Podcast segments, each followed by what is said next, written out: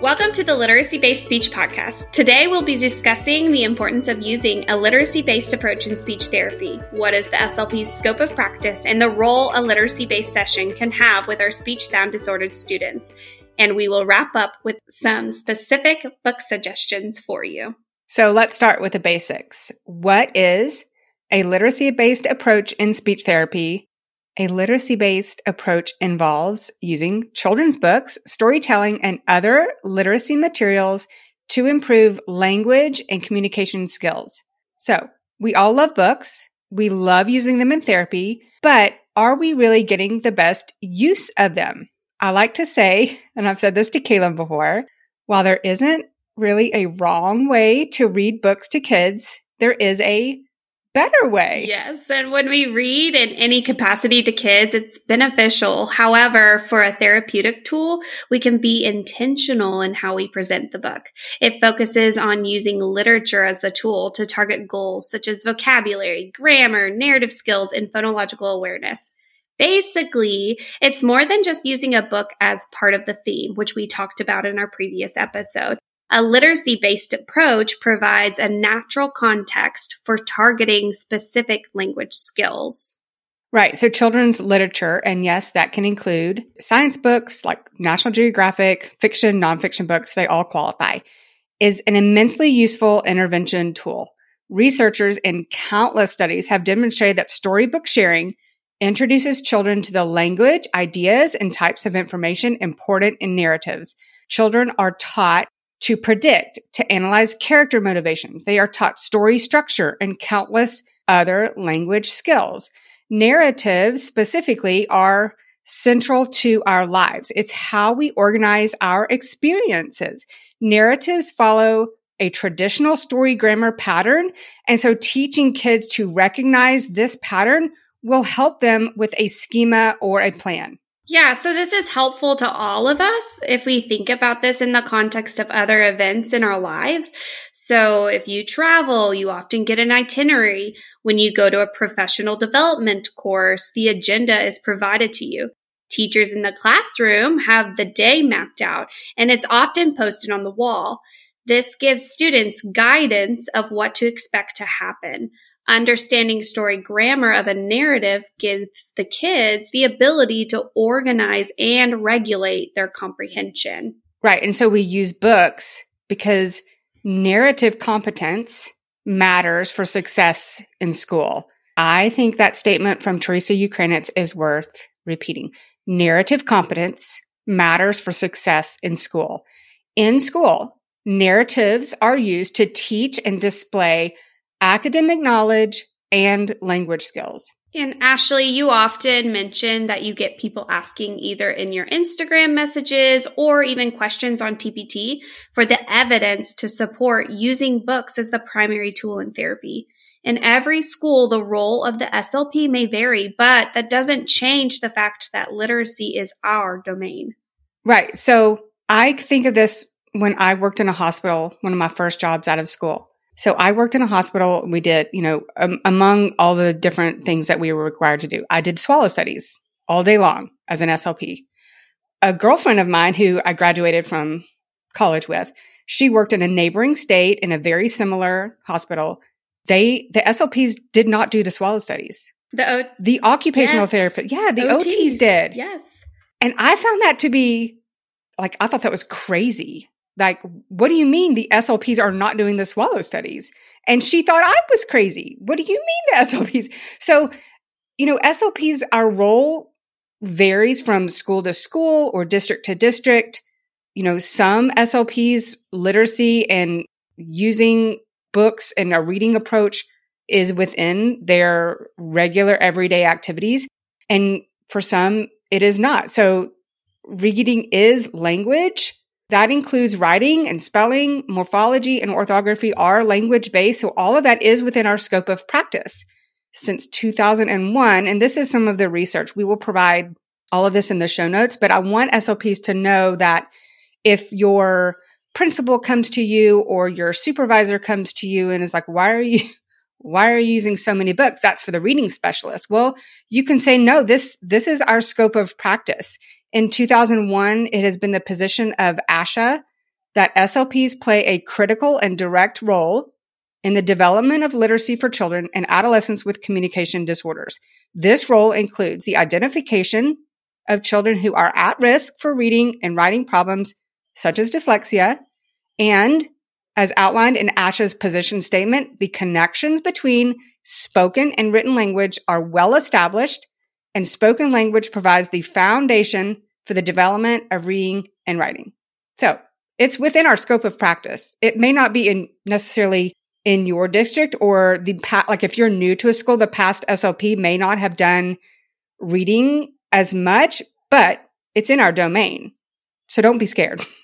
So switching gears a bit, is there a place for literacy based approach with speech sound disorders? That's another question we get all the time. So children with childhood apraxia, speech, may also experience reading difficulties, including difficulty with phonological awareness, decoding, and word recognition. School age children with speech sound disorders are at risk for later literacy deficits, and strategically addressing their language and emerging literacy needs, in addition to speech production accuracy, may lead to increased intelligibility and better educational outcomes. Right. So it's essential to address not only the child's speech sound errors, but also their language and literacy skills to make sure that they are able to succeed academically. So you can't just treat their speech sounds. You must look at it globally. A literacy based approach can help improve phonological awareness, which is the ability to identify and manipulate sounds in words, as well as other you know, important language skills such as vocabulary, grammar, and narrative skills. So there is a lot of overlap. Yes, Ashley, and here's some of the research that justifies a literacy approach to facilitate phonological awareness. The language and phonological awareness deficits of children with childhood apraxia are related to their risks for reading failure. To a lesser degree, motor speech deficits and speech sound production also increase risks for reading difficulties. The findings justify early intervention for this subset of children. Children with speech sound disorders often struggle to develop strong underlying phonological representations. Again, the reference for this will be put in your show notes. Right. There's more research that has found that even when children with speech sound disorders receive that early speech intervention and sounds, they are successfully remediated.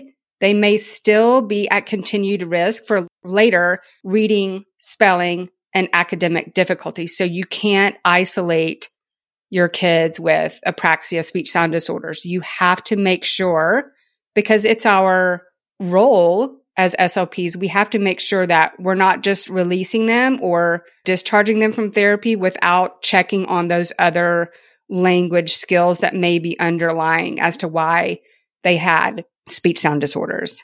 Similarly, with dyslexia, because dyslexia involves a deficit in phonology, it is plausible that individuals with dyslexia likewise show difficulty with speech production in some capacity. Speech production is, after all, heavily reliant on an intact phonological system. Children with dyslexia commonly have a history of poor oral language skills in early childhood.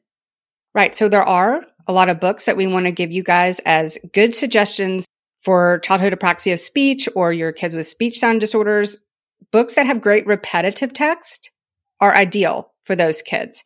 And I do have a free download on my website that we will link to in the show notes, but just a couple off the top of my head.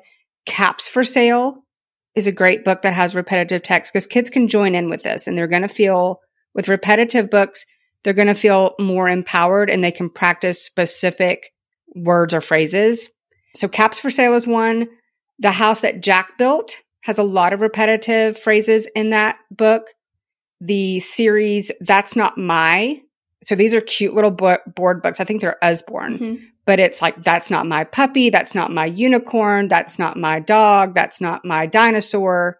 There's lots of them. You can find them at so many stores.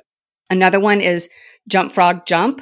So again, any of the repetitive books, I do have a free list. So we will link to that in the show notes. And then Kaylin, you have some, a good list of books for really good story grammar. Yes. And back to the repetitive just to say it just takes the pressure off of it. And so it allows a lot of practice, but they also don't have to think about it because it's repeated so often. Exactly. And even on your blog posts, you go into that information. So books that offer great story grammar to use, Katy Hudson. I love her books. Yeah. So Too Many Carrots, A Long Winter's Nap. Those are a few of her books. And then Fletcher books by Kate Messner. It has all these books have a good problem, a plan to fix the problem, and then steps, and then a, a great conclusion. So Julia Donaldson's books are great. There's a book uh, y'all are familiar with, Brave Irene, Click Clack Moo, Sheep in a Jeep, and then Dr. De Soto.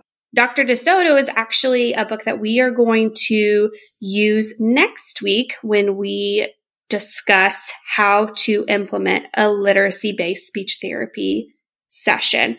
So we will walk you through how we do it, and then we will give examples using the book Dr. De Soto. It's a great, really funny book.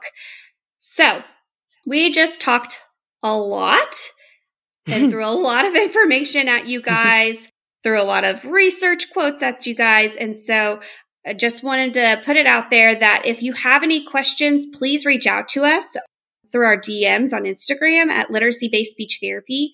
And then go back to the show notes. Again, we will be listing the references. A lot of times I get messages from SLP saying, I want to use more books, but I mean, it's almost like they have to defend their reasoning for using books. And so we will provide you with all of these research quotes that, that you can kind of have them in your arsenal as far as A, justifying to yourself. Yes, books are good to use in speech, but A, if you have to justify this to your supervisor or a principal or someone while you are using a literacy based approach, you can have the evidence to back it up. So join us next week when we are going to discuss how to implement a literacy based speech approach, what a typical therapy session would look like. And we are going to use the book Dr. De Soto as an example. So if you want to have that book on hand, it will be a great tool to use. We hope you enjoyed this episode. We know you're a busy SLP, so thanks for spending some of your time with us today. Click the description for this episode on your listening app or go to sweetsouthernspeech.com to access the show notes. We will include any links mentioned. And to continue the conversation, come hang out with us on Instagram at Literacy Based Speech Therapy, where we share lots of books to use in your therapy sessions. We would love to hear your thoughts on what you heard today. Please leave us a review on your listening app. We'll catch you in the next episode.